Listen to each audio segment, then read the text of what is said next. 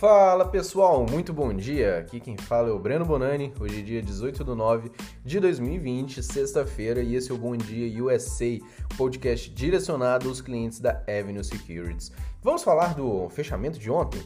Os mercados entraram em desânimo de novo após o Fed ter resolvido manter as taxas de juros e aumentar o prazo para que elas continuem baixas. Os investidores parecem não ter se animado tanto assim, né? Com o Fed, mesmo com o fato do Fed também, né, ter apresentado que realmente a economia americana está se recuperando bem e parece que todos esperavam algo a mais vindo ali do Banco Central americano. Some-se a isso o presidente Donald Trump batendo de frente com o Centro de Controle e Prevenção dos Estados Unidos ao comentar que já em outubro poderiam ser distribuídas vacinas. O CDC tinha comentado que esse ano de distribuição seriam em quantidades limitadas e não amplamente distribuídas por seis a nove meses.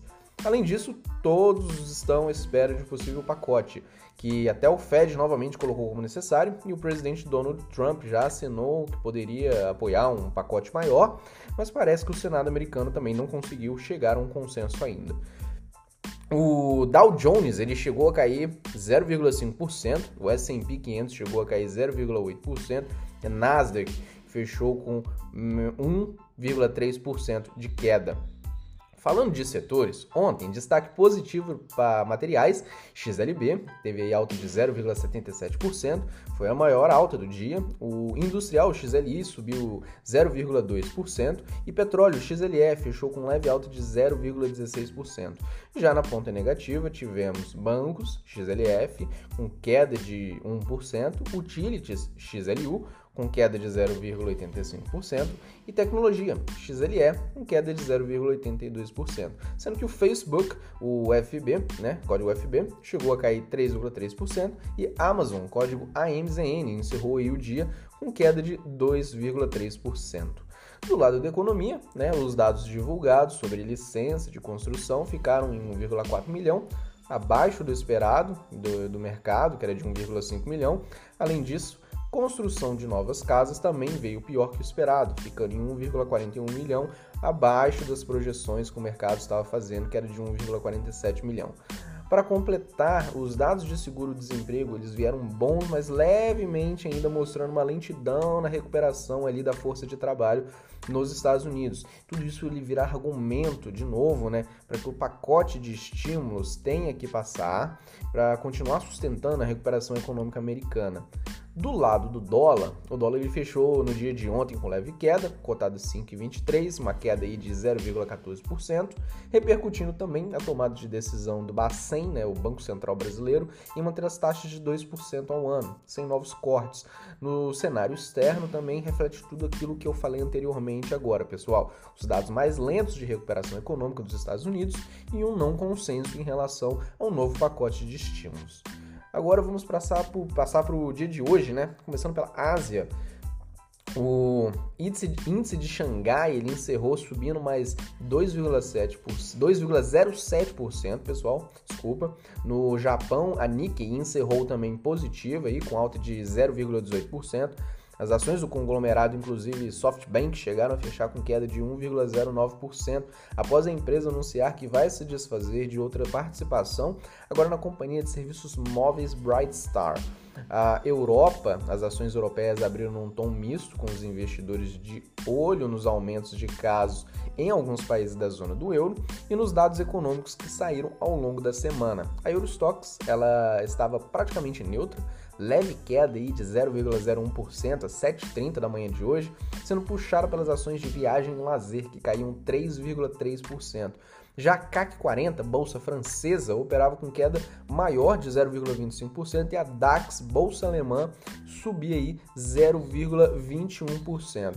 Futuros, vamos falar dos futuros. Os, os principais índices futuros americanos amanheceram também num tom misto com os futuros do S&P 500 subindo leve 0,06% e os futuros do Dow Jones caindo leve 0,12% às 7h30 da manhã de hoje também.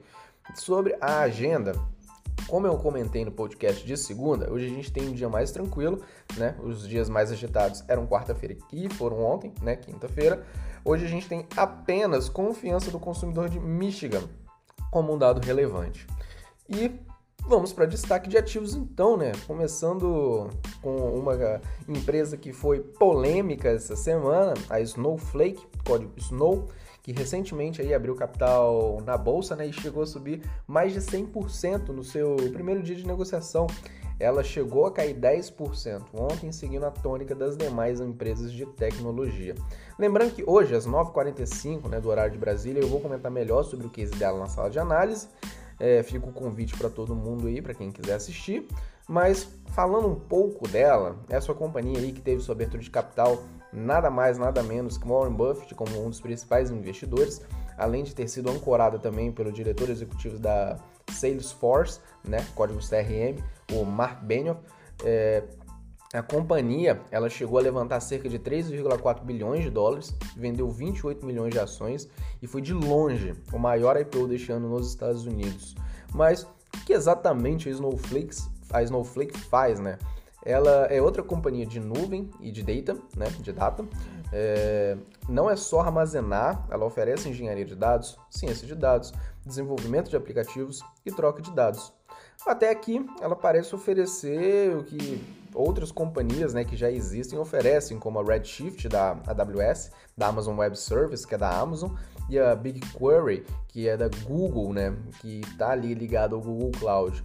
Mas é mais ou menos, galera. Ela compete com esses que eu citei anteriormente, mas ela simplifica todo o processo.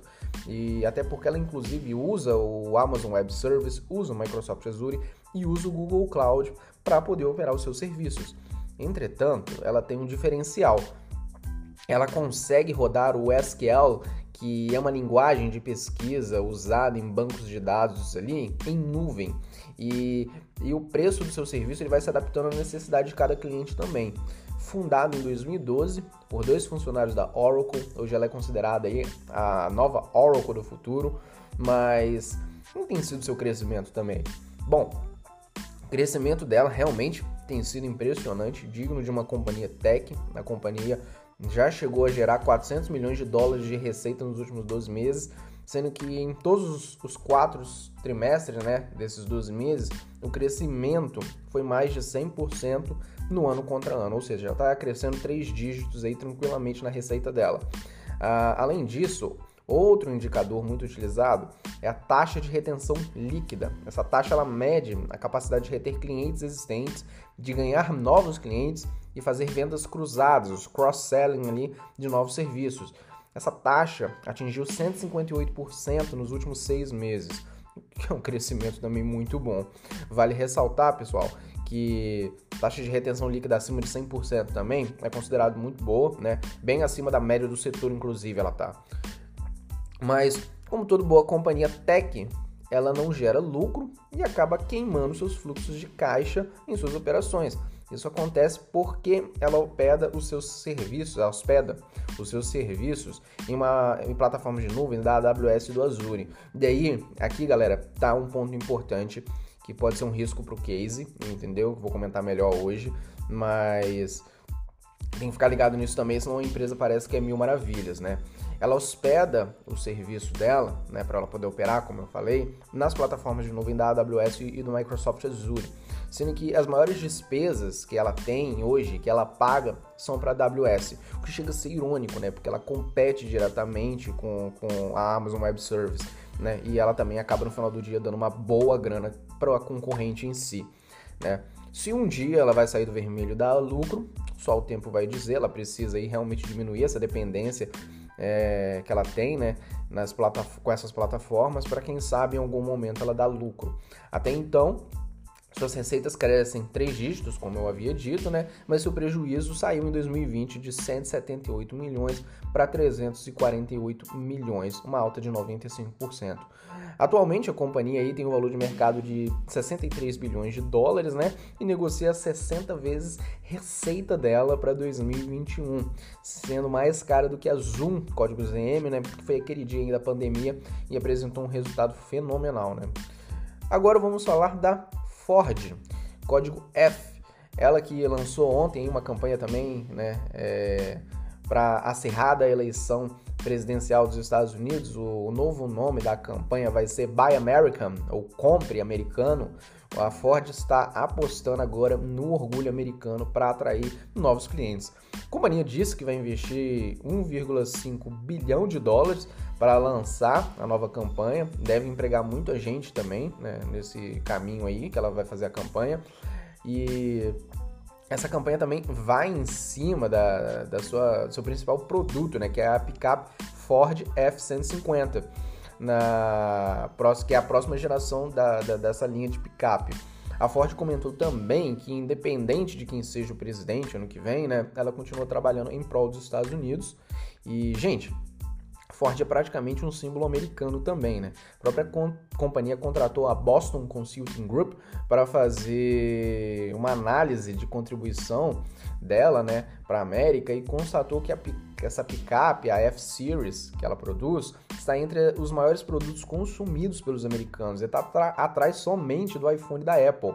E, mas está bem na frente ali de outros produtos que também são meio que símbolos americanos, como os smartphones Android, né, a Disney e todas as principais ligas esportivas. Então a, a F-Series está na frente de, da Disney e das principais ligas esportivas. Então tem, tem uma marca muito forte né, em cima ali né, da população americana.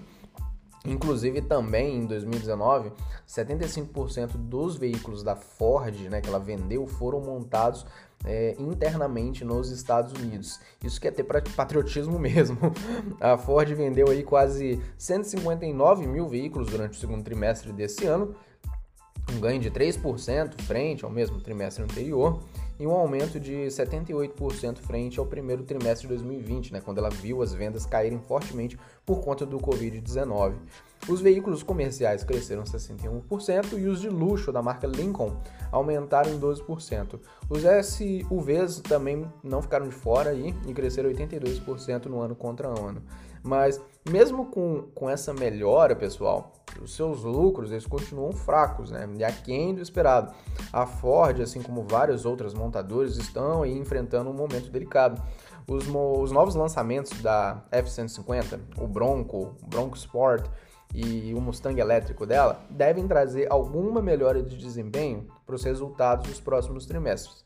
Mas vale lembrar né, que a companhia está passando uma reestruturação global também e que os custos dessa reestruturação eles chegam até 7 bilhões de dólares e até agora a Ford só conseguiu pagar cerca de 1,4 bilhão. Então ela ainda tem que despender aí de muito dinheiro para arcar com os custos dessa reestruturação global que ela vem passando.